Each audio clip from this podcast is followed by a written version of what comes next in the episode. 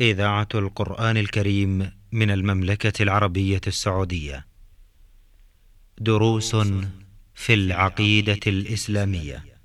برنامج من إعداد فضيلة الدكتور صالح بن عبد الرحمن الأطرم. تقديم فهد بن عبد العزيز السنيدي. بسم الله الرحمن الرحيم الحمد لله رب العالمين والصلاة والسلام على أشرف الأنبياء والمرسلين نبينا محمد وعلى آله وصحبه أجمعين أيها الإخوة المستمعون الكرام السلام عليكم ورحمة الله وبركاته. وأسعد الله أوقاتكم بكل خير. وأهلا ومرحبا بكم إلى حلقة جديدة في برنامجكم دروس في العقيدة الإسلامية.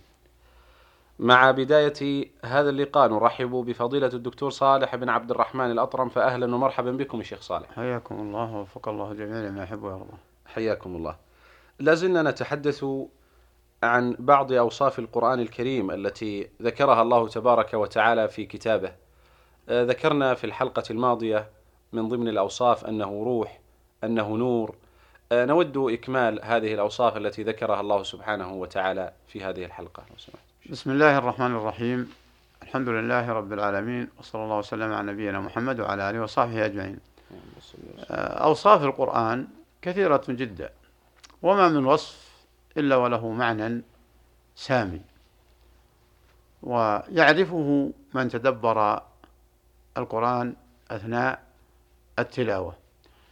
ولكن من هذه الأوصاف أن الله سبحانه وتعالى وصفه بأنه شفاء. ومعنى الشفاء عن أي شيء؟ شفاء عن الأمراض.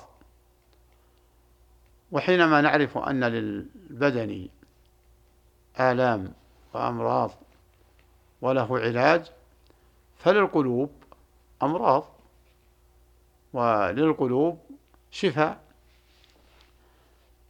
فوصف الله سبحانه وتعالى هذا القرآن بالشفاء. في قوله تعالى يا أيها الناس قد جاءتكم موعظة من ربكم وشفاء لما في الصدور وهدى ورحمة للمؤمنين. وقوله تعالى قل هو للذين آمنوا هدى وشفاء. فجاء في الآية الأولى موعظة نعم. والموعظة هي التي تزرع في القلب حبا لله سبحانه وتعالى وحب ما أمر به وبغض ما نهى عنه هذه ترقق فيها ترقيق القلب ليكون عنده استعدادا لقبول ما أمر به لخوفه من سوء العاقبة إذا ترك الأمر. وترققه أيضا بالتخو... بالخوف من ارتكاب ما نهى الله عنه. فصار من أوصاف من أوصاف الموعظة. ومن أوصافه الشفاء آه، لأنه أيضا لأن القلب أيضا يمرض. والفكر يمرض فجاء هذا القرآن ليكون شفاء عن هذه الأمراض. وهذا الأمراض المرض الذي يأتي للقلب أعظمه وأغلظه نستجير بالله الكفر. وهو أن يشرك مع الله غيره في عبادته أو يجحد النبوة في الأنبياء أو يجحد القرآن أو شيئا منه. ومن أنواع الأمراض ما يحل بالمنافقين نسأل الله السلامة. كما وصفهم الله في محكم كتابه في أكثر من آية. أكثر من آية وصفهم بما فيهم من مرض القلوب. لئن لم ينتهي المنافقون والذين في قلوبهم مرض. والمرجفون في المدينة لنغرينك بهم ثم لا يجاورونك فيها إلا قليلا. ولما بين الله سبحانه وتعالى أوصاف المؤمنين في أول البقرة في أربع آيات ثم أوصاف الكفار في آيتين ذكر الله صفات المنافقين في ثلاثة عشرة آية. فقال تعالى ومن الناس من يقول آمنا بالله وباليوم الآخر وما هم بمؤمنين. يخادعون الله والذين آمنوا وما يخدعون إلا أنفسهم وما يشعرون في قلوبهم مرض. فزادهم الله مرضا ولهم عذاب أليم بما كانوا يكذبون. فقوله تعالى قل هو للذين آمنوا هدى وشفاء فهو هدى لهم.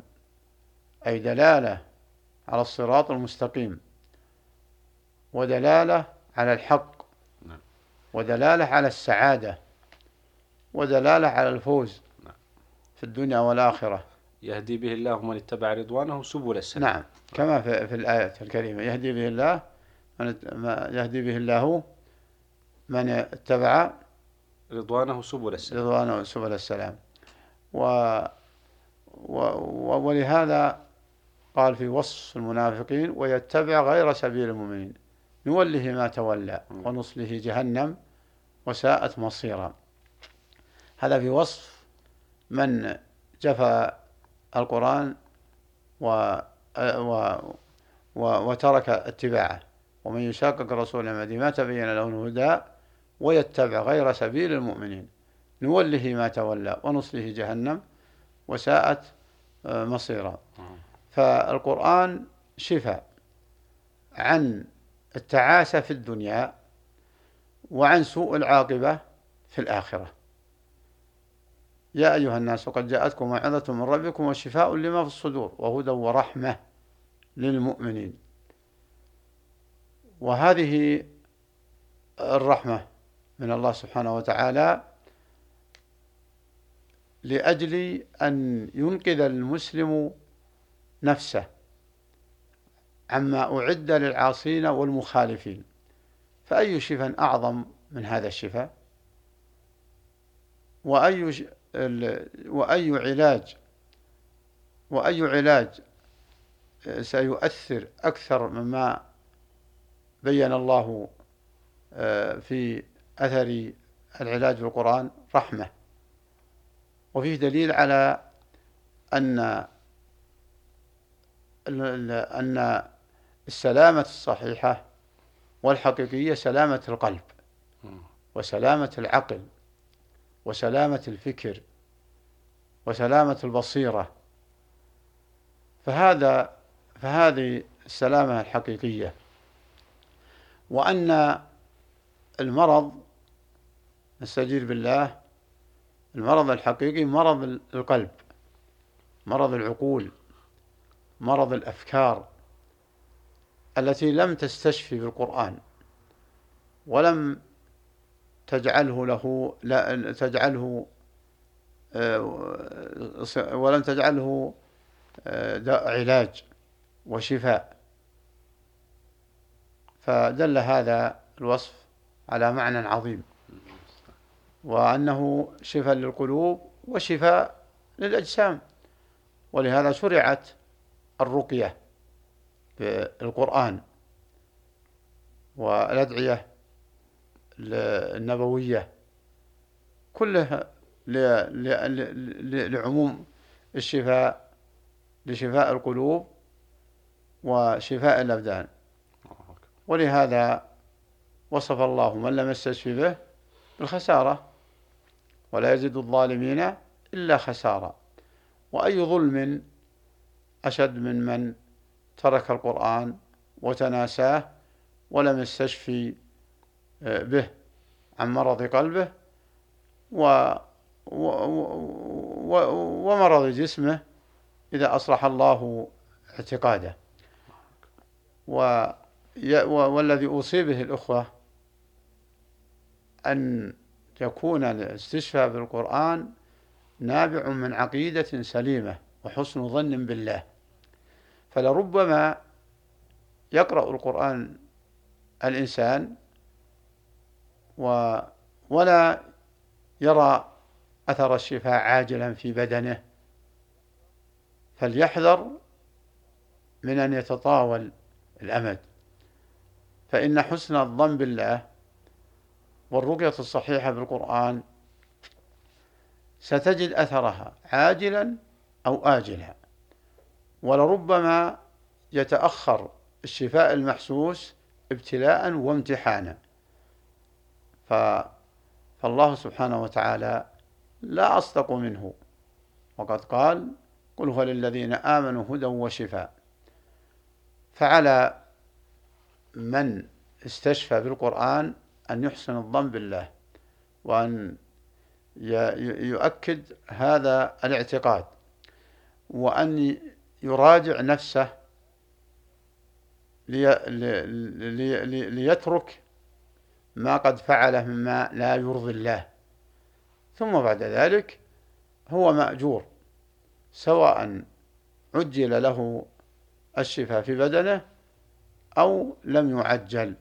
فأهم شيء أن يسلك الإنسان الطريق المستقيم الذي دل عليه القرآن في فعل الأسباب المباحة وترك المحرمة وترك المحرمات.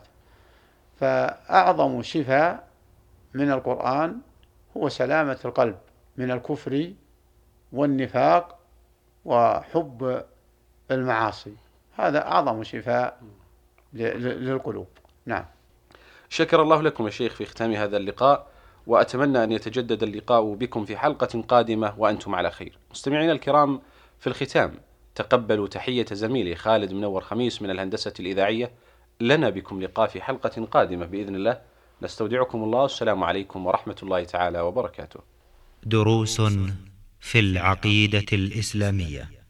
برنامج من إعداد فضيلة الدكتور صالح بن عبد الرحمن الأطرم. تقديم فهد بن عبد العزيز السنيدي